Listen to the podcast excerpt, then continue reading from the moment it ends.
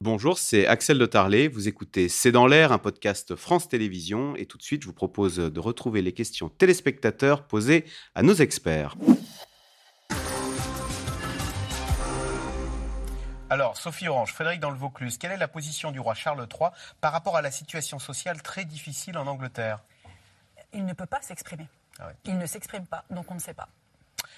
Euh, question d'Olivier euh, à Paris. Des barricades dans les rues de Paris et un roi attendu à Versailles. L'image aurait été trop violente. Florentin Colomb.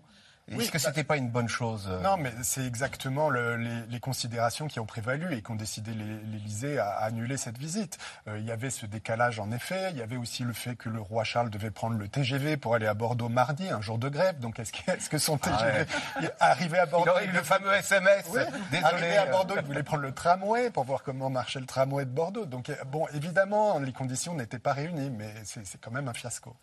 Incapable d'assumer la sécurité de Charles III, sommes-nous capables d'assurer celle des JO en 2024 Christian Roudot, euh, Gérald Darmanin lui-même a reconnu que les policiers étaient sursollicités en ce moment. Oui, euh, très bonne question parce que effectivement, et je pense que ça va avoir un impact aussi pour les touristes parce que euh, qu'un un roi ne, ne puisse pas se rendre euh, dans les rues de Paris et à Bordeaux, ça pose certaines questions. Donc il risque d'y avoir, et c'est déjà le cas, beaucoup d'annulations pour cet été. Et pour les JO de 2024, ça peut avoir un... un- On verra, on verra. On verra. Bon. La jeune génération anglaise soutient-elle plutôt Harry ou William Parce qu'Harry, c'est le rebelle, hein, et la jeunesse est rebelle par nature. Ils avaient de l'empathie pour Harry jusqu'à ce que la- l'apparition de son livre. Là, il a tout dévoilé et là, ses coûts de popularité sont tombés euh, assez bas. Donc, il y a des gens qui le soutiennent, mais de moins en moins parce que là, il est allé quand même très loin dans son livre et les gens ne trouvent pas ça très digne. Mais c'est quand même. Harry, vous prononcez, eh oui, faut prononcer le. H. hein. Mais c'est quand même- Ce qu'on ne sait pas faire en France, nous les oui. Français. hein. On n'est pas là pour le plaindre, mais c'est vrai que le, le rôle de suppléant, qui est le titre de son livre, le deuxième, comme a été d'ailleurs la sœur de la reine, c'est quand même un rôle très très difficile. Lui en a beaucoup souffert. Il la en- mort de la mère, de sa mère, est une souffrance quotidienne pour lui. Euh, voilà, et on le moque beaucoup, on se, on se moque beaucoup de lui. Je suis pas là pour le défendre, mais c'est un homme qui souffre euh, et qui n'est pas euh, manipulé par sa femme. Je pense qu'à 40 ans, il a tout à fait euh, les capacités, l'âge et l'envie de s'exprimer lui en tant qu'homme de 40 ans. Mais voilà, c'est vrai que, que la place du deuxième est toujours difficile dans une famille où on hérite par son rang de, de naissance. Et la presse anglaise, encore une fois, est très très sévère avec Meghan et avec Harry. Ah et donc, du coup, là, euh, on- si on lit la presse populaire, on commence à croire que c'est un homme terrible. C'est Alors que c'était le petit garçon euh, chéri et chouchou des Britanniques lors de l'enterrement de sa Le mère. côté rebelle, oui, c'est ouais. très apprécié. Euh, Christian Roudot, y a-t-il aussi des black blocs dans les manifestations au Royaume-Uni? Comment ça se passe les manifestations au Royaume-Uni? C'est comme chez nous? S'il y a des black blocs euh, au Royaume-Uni, ils sont très discrets parce que effectivement, j'ai couvert beaucoup de, de manifestations dans les rues londoniennes. De manière générale, c'est assez civilisé, assez calme. Euh, on, on replie les, les- les banderoles, on ramasse les mégots par terre. J'exagère un tout petit peu. Non, de manière générale, ça se passe de façon assez calme. Il suffit qu'il y ait, je me souviens d'une manifestation où la statue de Churchill sur euh, le Parlement, sur la place du Parlement, qui avait été un petit peu graffitée, et ça fait un scandale énorme. Donc, si vous voulez, on n'est pas dans la même ligue. hein. Je pense que euh, comparé à la, à la France, ça reste quand même beaucoup plus calme. Euh, Karine dans les Landes, euh, Rishi Sunak est-il populaire au Royaume-Uni? Il n'est pas vraiment populaire, c'est-à-dire qu'il a apaisé la situation par rapport à ses prédécesseurs, en particulier Boris Johnson, qui a eu des phrases qui a défrayé la chronique euh, en permanence quand il était Premier ministre, et Liz Truss, qui a failli mettre euh, le pays en faillite. Donc évidemment, euh, un, Premier ministre relativement raisonnable et pragmatique, ça contraste.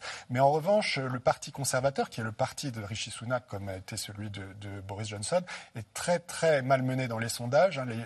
L'opposition travailliste a 15, 20, 25, euh, 25 points d'avance dans les sondages en vue de la prochaine élection qui aura lieu euh, fin 2024. Donc euh, la- la popularité de, de Rishi Sunak est- commence à- un peu à s'améliorer parce qu'on voit qu'il arrive à faire des choses et notamment sur les grèves, il y a quelques accords qui ont eu lieu, des augmentations qui ont apaisé un petit peu le climat social. Il y a ces nouvelles euh, connexions diplomatiques euh, qui, qui- qui se concrétisent, mais euh, il est loin d'être populaire. Catherine Norris-Trent, on a tout à l'heure bien exposé les conséquences néfastes du Brexit sur le quotidien des Britanniques.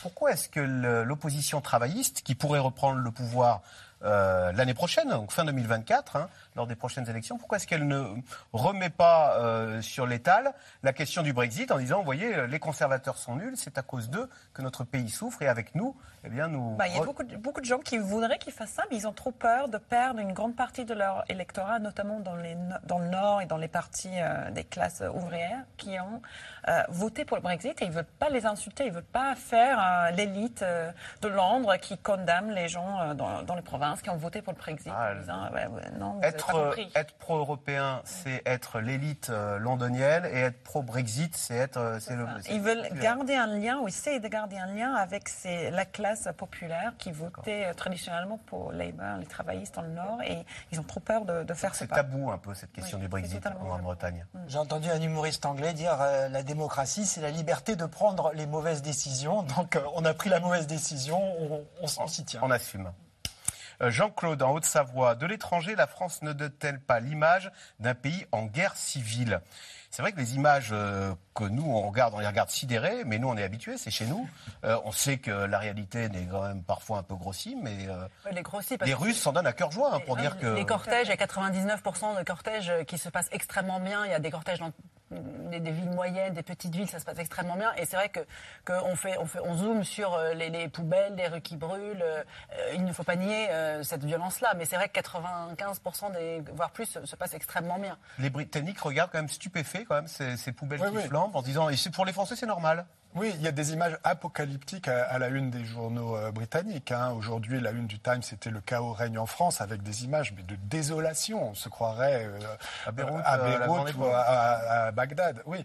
Euh, donc, euh, en effet, c'est- le prisme. Bon, ils savent peut-être à quoi s'en tenir, mais euh, c'est quand même, euh, ça fait désordre. Et pourtant, Christian Roudot, les, et le, à commencer par le roi, ils aiment beaucoup venir en France, euh, les Britanniques. Ah mais oui, c'est un peu chez eux. Euh, le, le roi euh, Charles III allait en Aquitaine, hein, il faut remonter à Alignor d'Aquitaine et Henri II Plantagenet, c'était propriété Sauf que c'est peuplé de britannique. Français maintenant. Et, et c'est quoi la blague? Et- donc il y a beaucoup d'Anglais, beaucoup de Britanniques qui sont euh, en France et notamment euh, dans le Sud-Ouest. Oui, il y a une vraie fascination pour, euh, pour la France, euh, mais souvent, là encore, c'est l'humour anglais assez facile. Le dommage qu'il y ait autant de Français, c'est ça? Mais c'est vrai que le, le prince Charles est venu de très très très nombreuses fois en, en tant que Oui, prince en il y a France. 34 fois plus de en 30 visite fois. Donc euh, voilà, là c'était la première fois qu'il venait. Il est déjà allé à Bordeaux. euh, voilà. Il y a beaucoup d'Anglais qui adorent la France, hein, qui adorent venir en vacances, euh, le patrimoine. euh, Vous recevez beaucoup de vos compatriotes euh, en tant que euh, Ah oui, euh, oui, oui, euh, oui. anglaise à deux heures de train de Londres et après, euh, oui, non, ils, adorent en général. Et la reine aussi aime beaucoup euh, la France. Elle est, elle est déjà venue à Paris. Elle, elle est même la dernière fois qu'elle est venue, elle a rencontré la communauté Emmaüs parce qu'elle est même marraine elle en Angleterre de la fondation Emmaüs. Donc euh, voilà, ils sont euh, et ce voyage aussi était marqué par de, de- de plusieurs moments culturels, patrimoniaux, sociaux. Voilà, c'est clairement c'est un couple qui aime la France. Voilà, et ben merci beaucoup d'avoir participé à cette émission avec une suggestion, on l'a dit, c'est un téléspectateur. Pourquoi ne pas inviter le roi Charles III pour le 14 juillet? L'invitation est presque lancée. Merci euh, d'avoir suivi cette euh, émission. Vous restez sur France 5. Puis je rappelle que France Télévisions est mobilisée tout le week-end pour le SIDAction. Vos dons au 110 ou sur sidaction.org. Bon week-end sur France 5. Lundi, Caroline Roux pour une nouvelle émission.